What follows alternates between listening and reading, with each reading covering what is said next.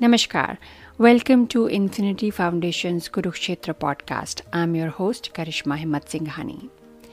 In today's episode, you will hear a conversation between Sri Rajiv Malhotra and Miss Katie Hopkins from UK discussing Islam versus Britain.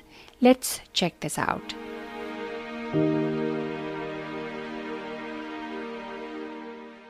Namaste, listeners. I'm with a very special guest, Katie Hopkins from the UK. Welcome, Katie. Thank you very much for having me. You know, for the benefit of my viewers, I want to introduce you as somebody with a lot of clarity and courage and conviction as a British person who is on the world stage explaining what is British identity, what are the issues, taking strong positions, not putting up with any nonsense, and all that is very good. And I really like all that. So uh, I want to show uh, a brief clip of a public position she took at great risk when, the, when there was a mob of Muslims on Diwali in front of the Indian High Commission, uh, you know, shouting slogans and trying to disrupt Diwali. Uh, she is the one person who stood up alone there in, in front of a whole mob and took them on. So let's watch this. This is the centre of London today. This is Diwali. This is the religious festival of Diwali. Do you really think that if this was Eid, it would be acceptable to have these protests on Eid? No. But because these guys are Pakistani, because Islam is taking over my country, this is the sort of protest that we're seeing. Not a single, not a single female here. All men, all men. Stop lying, stop lying, Katie. All They're all men, all men Lying, protesting. Katie. All men. racist behind this bit. All men, all men. And they, this is on Diwali. This is a, this is a religious festival. It's very difficult to imagine. Look at them. It's Look at the beautiful stage. to This is get what's people like this to come out and make in fun of the people dying in the world. This is what we have I hope you're proud. I hope you're proud of yourself. I hope you're proud of every action you do. You're happy for the women to be raped in Kashmir, being a female yourself. It's shameful. Okay, so now I'm what being a shameful situation you are. I'm You are born into a brutal family. by these men. You must look at your mother and father with your Look at the state of these upbringing. People. Because your upbringing must have been terrible. is what we have. I feel sorry for you. Today you should side with the women of the world. Where is woman power, Katie Look at the state of these people. Look, this is what we're up against You on know, I feel sorry for you. We're giving you this bit of air coverage to make you feel important. Because the man who loves you, I feel sorry for him as well. Pakistani men in England. Today you should be standing with the women of Kashmir, oh, standing with the women of the world, being a woman Look yourself. at these big guys, look, attacking a woman. It's woman. so beautiful. Look, how- Look look at at these big guys. just to show this lady. On that Diwali, an Indian festival. Your Twitter Can you account even is imagine? Hating on Muslims Can you even again. Are you getting Look at these paid? Are you getting paid for hating on Muslims? This is, Are you getting Sadiq paid? Khan's London. You, you, you This look is drunk. Sadiq Khan How London. do you Are you become drunk? the ambassador of the This is the sort of place we're dealing with. Katie. Are you Oh, becoming don't spit food at me, sir. So, Katie, I one of the topics I have written about, I have called breaking India forces, which is the forces that are breaking India apart from its traditional ancient civilizational foundation. And these forces are both internally, uh, uh, you know, based and uh, stimulated from external forces. Um, would you say that the problems with Britain that you are concerned with are similar and could be called breaking Britain forces? Absolutely. I think there's real parallels between your country, India, and what you've been writing about and what we see here in the UK. For me, you know, there are forces at work that are actively seeking to dismantle any sense of patriotism, of pride, of nationalism that we have for our country. And those, those, I would group those into three main things, which would be the globalists, the Islamists, and the feminists. And I think it's those three groups for me that we have a real problem with. But I think there is a, a real parallel. Your enemy is our enemy. Um, and I feel very much like we are united in this fight with India against these forces that are seeking to destroy us. How would you describe each of them? Let's start with globalists. So, globalists are the people that do not wish us to be proud of our country. They do not wish us to fly, for example, our flag. They do not want us to fly the St. George's Cross, which is the red cross on the white background. They call it a racist symbol. They no longer want countries, in fact, to exist. They want us all to be part of one big global community, and they want supranational uh, organizations to have control over us. And those are the people we're up against. The globalists want to destroy any pride in the nation state. Yeah. So, one of the intellectual movements which brought this about is called postmodernism. And postmodernism says that because of all the flaws of modernism, modernism created all kinds of problems, which it, they were. But, they decided to go overboard and get rid of any national identity, any sense of grand narrative, whether it's a religious grand narrative, whether it's your traditional grand narrative, whether it's the grand narrative of family values, whether it's a grand narrative of nation, as long as it's a grand narrative, according to them, it abuses and it privileges certain people and oppresses other people. So they've seen, they've rewritten history through this postmodernist lens. And the interesting thing is that this postmodernism started in France and then some Indian people who were academics in the, U, in the US, uh, left wing, ultra left wing, they translated this into English, this discourse, and then it spread into the English world, like Gayatri Spivak, Homi Bhabha, these kind of people.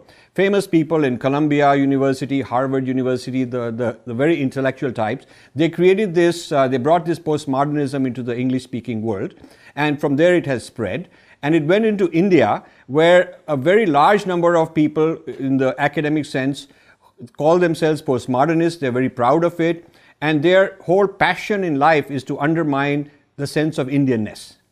And I think there's something similar happening in the UK, if I'm not mistaken. Oh, you're absolutely right. It's it's almost. I mean, it's the same. And and if I take a very recent example, we just had a terrorist incident, a terrorist attack on London Bridge. And actually, that terrorist attack was a perfect storm of globalist, leftist academics believing that you can rehabilitate, rehabilitate jihadis and the country, Britain, that is in the grip of Islamism. And basically, because these academics believed you could rehabilitate jihadis, they had brought that jihadi into London and that's when he committed his attack. So they seek to, globalists seek to destroy even the family unit. You know, anything that children, young people belong to, they want to rip it apart. And this is the real sadness of where we're at in our societies is they are destroying the things that we used to belong to to make everybody a citizen of nowhere, to make everybody a nomad that does not belong. So, the, the pro- problem I see with this ideology which is spreading is that while attempting uh, to uh, get rid of all power structures, uh, they are creating a vacuum which will be filled by the nefarious and nastiest of the, of the power structures. So, there, since humanity is not ready at this point to have no power structure at all, I mean, we are not evolved to a point where every human being will just be fine with no sense of identity. We are not there yet. But if we try to get rid of these identity structures, narratives of nation, and so on, uh, then what happens is this vacuum, vacuums always get filled. A vacuum always gets filled with something. So it, it gets filled with things like Islamism, things that things that want the, to take over this power structure. So I think this may be the reason why these globalists, postmodernists, and Islamists seem to work together uh, now, the next uh, issue you mentioned was Islamism in UK. So, tell you tell us a little bit about why that's a problem. Yes, I believe um, our country is being taken over from within. I am already a minority in my capital city, London. White people are a minority. By 2035, Muslim births outnumber births to all other religions in my country.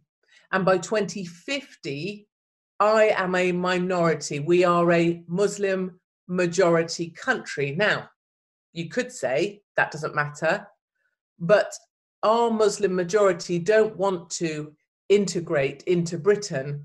They want to build something isolated, unique, separate from our culture. I am a minority in Birmingham, in Bradford, in Luton, in Leicester. I could list you the towns and cities. Uh, increasingly, people feel like we don't belong. And increasingly, we feel like we're being forced out from within. And that power that sits in the hands of the Islamists is also political power. So, our Labour Party, the left, will in soon soon in my lifetime become the Islam party, I believe. So this is sort of like Britanstan, some kind of Britanstan uh, being created. That's exactly uh, right. People talk about Londonistan. Um, right. Our Pakistani uh, migrants here, they, they actually speak of little Pakistan. Um, and so there is a sense, increasingly, Christian families like mine are looking eastwards towards Poland, towards Hungary, towards countries that have been more robust in their defense of the culture that we love. So you might end up becoming minorities and refugees in your own country. Absolutely. And I think that is most clearly indicated by our Jewish population, who are already being forced out and are leaving for Israel. And I believe that's what the white Christian community will move eastwards to Poland and Hungary. And that is why watching Modi and his brilliant and brave defiance to stand up and be proud of being a, a, patriot and a nationalist really matters because that's the parallel fight back that we need in my country as well.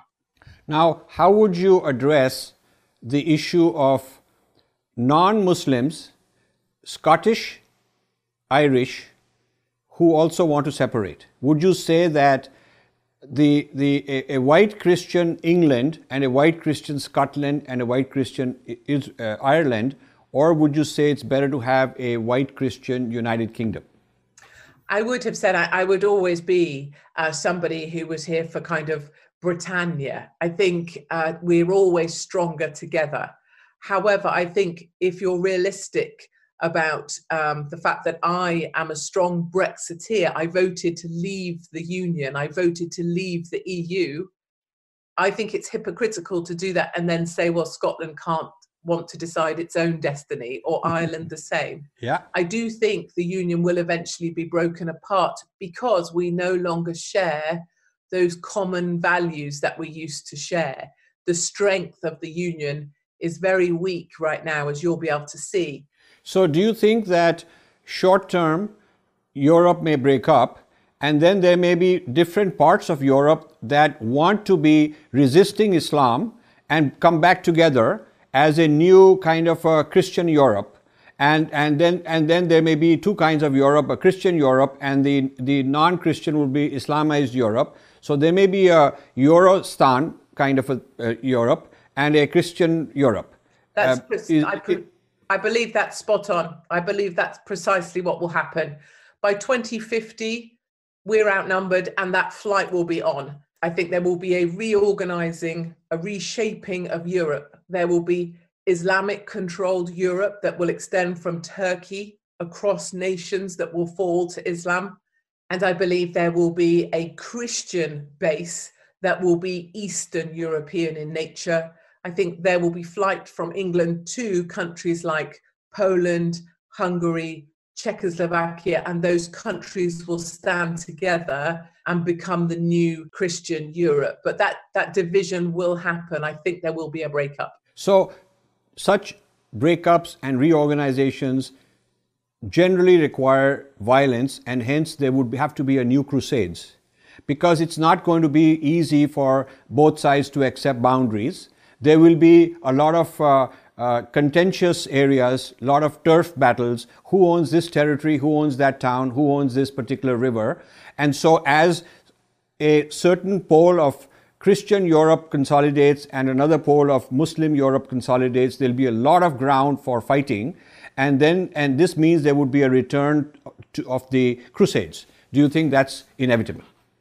I think there will come a time that that confrontation will happen. But I think what's really interesting, um, somebody spoke to me about this parable about how um, it used to be that um, fantastic wine was grown in the United Kingdom, and America came over to take some of our vines and plant them in California so they could grow wine.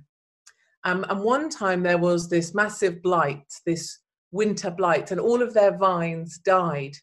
And they had to come back to the UK to take some more vines and replant their vineyards.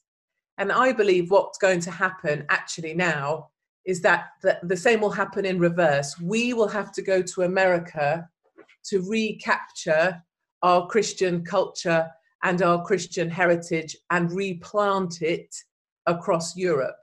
And I think that's the really interesting parallel is that America and indeed India are going to be key to keeping the Christian culture alive. So this this uh, takes me to a different uh, issue. Uh, if Britain should be Christian, then should India be Hindu? Then you get a yes from me. Of, of course, of course. And and having watched what's happened in Kashmir and the way that our mainstream media have been entirely duplicitous about the truth or what seems to be the truth in Kashmir about the changes that Modi has managed to achieve for females, uh, for minorities. That is not being represented in our mainstream media at all. Now, India's, let's shift from Britain to the India situation. Yes. The, the left in India is playing a very dirty game of bringing together not only Islamists, but also Christian evangelists. Now, this is something very important for Western Christians to understand that while in the West they are fighting Islam, in India they are becoming aligned with Islam to fight Hinduism. So, and the, the, the glue is the left. So, the, the Indian left has become kind of this anti grand narrative, anti nation anti-Hinduism as a result of that, and therefore they are saying we will we will bring together all the forces that are against the country, and hence we will bring together all these minorities and so on. Now, this is sort of a very strange thing because when I talk to Christians in the United States and UK, it's people like you I resonate with.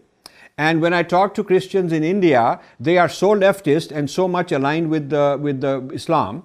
Now, this contradiction needs to be resolved if we are to move forward and fight the really problem, problematic forces worldwide. This problem has to be resolved, and I think we need a, a, we need a coalition of people who can see the big picture and who can say that the small little fights here and there have to be compromised for the sake of a bigger picture, for the sake of a, a bigger geopolitical uh, future at stake. What do you think of that? that? That is that is exactly a situation we have here. So we have, for example, leftist Jewish organizations who are siding with the Islamists and they try and shut people like me down. The leftist Catholic organization will side with the Islamists. We have something called, perhaps you have it as well, interfaith, where they yes. try and sell the idea that we're all the same, we're all on the same team. And people lap this up. So we have that same problem of certain faiths allying themselves with the Muslim and Muslim Council and the Islamists. And I don't know why they do it. Do they do they think it will save them? I don't know the answer. Yeah, this is very good. I'm glad you feel this way because one of the ideas that I have promoted a lot is the problem of sameness. The problem of sameness, uh, which is a fraud, which is a fake. Uh, I prefer difference with mutual respect which means you're different, I'm different, but I respect you as you are. Certainly, certainly men and women are different and they should respect each other. They shouldn't say that we are the same, we are the exact. Equality does not mean being same. You can have equal rights, but you can have your own distinctiveness. So, same way, all the narratives, including spiritual, religious narratives, have a distinctiveness about them and we should have difference with mutual respect. That's my slogan as compared to uh, either tolerance, because tolerance is very patronizing. I want to go beyond tolerance and go to mutual respect. Uh, and you know, it's very interesting. I, I, I uh, soon after 9 11, the uh, Pakistani Muslim community wanted to be real brotherly with the Indians because they were scared. So they were uh, courting people like me to come and uh, uh talk in some friendly way. So I was invited to a radio show in Dallas. I was there, and uh, it was a it was a Pakistani host, and uh, this lady says, you know, she's very full of praise and says, "I love your I love your uh, uh, mutual, mutual respect idea, and I just want you to, I want to welcome you to Dallas and offer you mutual respect from the entire Pakistani Muslim community. So I said, I'm very glad, I'm very glad that you respect the, the, the fact that I worship deities that may be including feminine deities, female deities, and I actually believe in karma and reincarnation and I have no problem with worshipping images. And, and I'm really glad that you respect all this. So she, they hung up. This was a caller who hung up. Because you see, this fraud, this fraud of, okay, we'll respect you, kind of doesn't, is, is, is actually a fraud because when you look at the facts, the thing is that there are differences, but we have to say that I respect your faith, your history, and what you practice is fine for you, but I want you to do the same for me. I'm not here to convert you, and I don't want to be converted myself. So we have a coalition of uh, faiths that are respecting each other with differences. I think that's that's a very powerful thing we should start. It, it's it's really powerful, and it and it drives through lots of different areas that the globalists work on to make us all the same. So in our schools, our children are being taught that there's no such thing as gender. There's no such thing as difference between men and women, male and female. That you can be whoever you woke up feeling like you were. The trans indoctrination of our children. This idea of sameness that all we're all the same, so we're all as one. And as you rightly say, when you drill down just below the surface, it's actually a contrivance to try and make us complicit as we bow down and allow ourselves to be taken over. And I, I met a really interesting migrant in Finland, and his point was that the left only want to tolerate the other. But if the other has an opinion or starts to learn a language or has views, they don't want anything to do with them anymore. And so that's why I think you're right on your point that being tolerated is actually very demeaning. It's like imagine a colleague in the office saying, I tolerate you to be in my office, or a spouse saying, I tolerate you to have dinner with me. I mean, that's an insult. I mean, what's wrong with me that I, you have to tolerate me? So uh, I think we should raise the discourse to mutual respect, difference with mutual respect. You're right. You're right. I'm certain of it, and I'm certain of the, the idea that we have to be passionate about preserving what we love about our nation, our flag, our language, our religion, our anthem. So this is a this is a has been a very good, productive conversation, the first of many that we should have. Uh, I wanted to introduce you to my viewers. Uh, and I want my viewers to look up uh, Katie Hopkins. I will give you the, the Twitter feeds and various things, and I want people to follow her because I want to continue this conversation and I want to see if we can develop some kind of a mobilization, some kind of a movement which will bring these ideas together from UK and India. Great. I think it's really important. And as you know, it's your Indian embassy that was cruelly defaced and vandalized in London because we have a Pakistani mayor and I'm ashamed that that happened.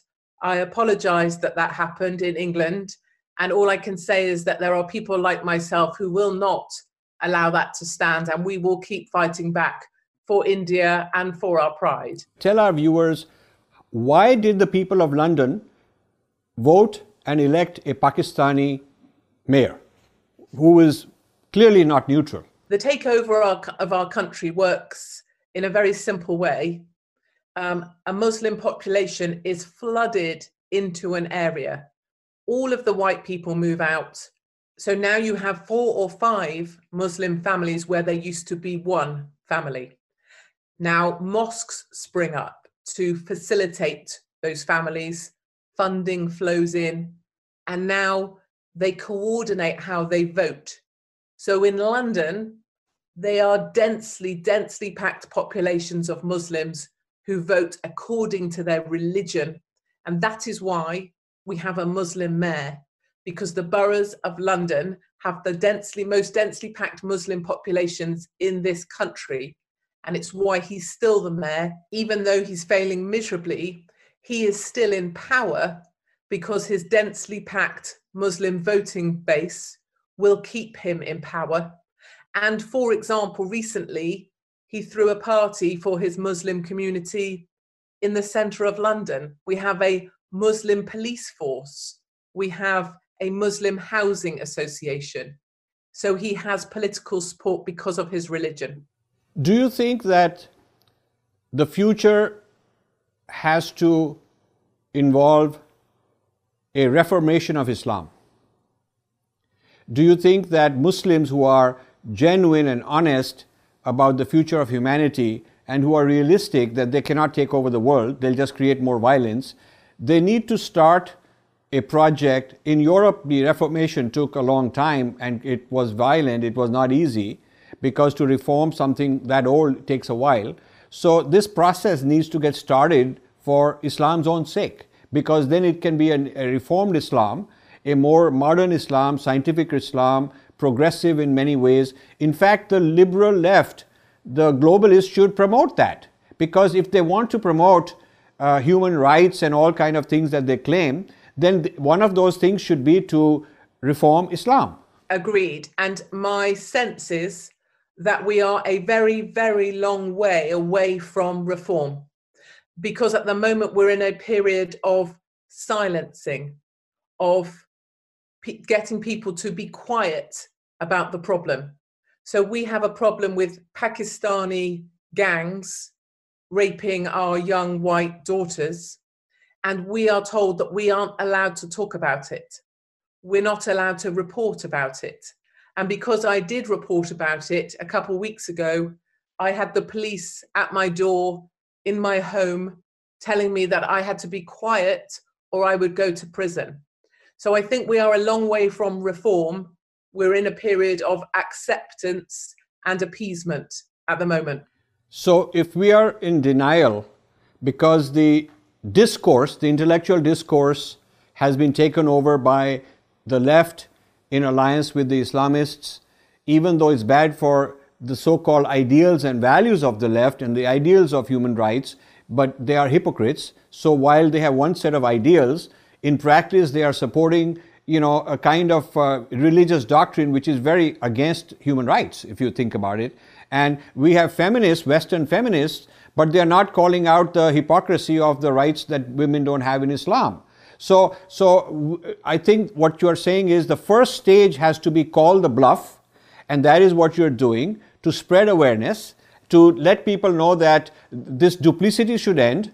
And once there's more honest dialogue, then we can move forward and everybody can say, okay, we all have some homework to do and some house cleaning to do, and Islam has its own problems, everybody else has their own problems, and then we can collectively build a new civilization. But we are not there yet. Is that what you're saying? That that's that's precisely what I'm saying, and I think very interestingly, the point will come. This this point of change will happen because when the LGBT, the lesbian, gay, bisexual, trans agenda butts up against the Islamists, as it does already in the UK, that is where the monster almost eats its own tail. The tolerant left are challenged because Islamists are not tolerant of LGBT.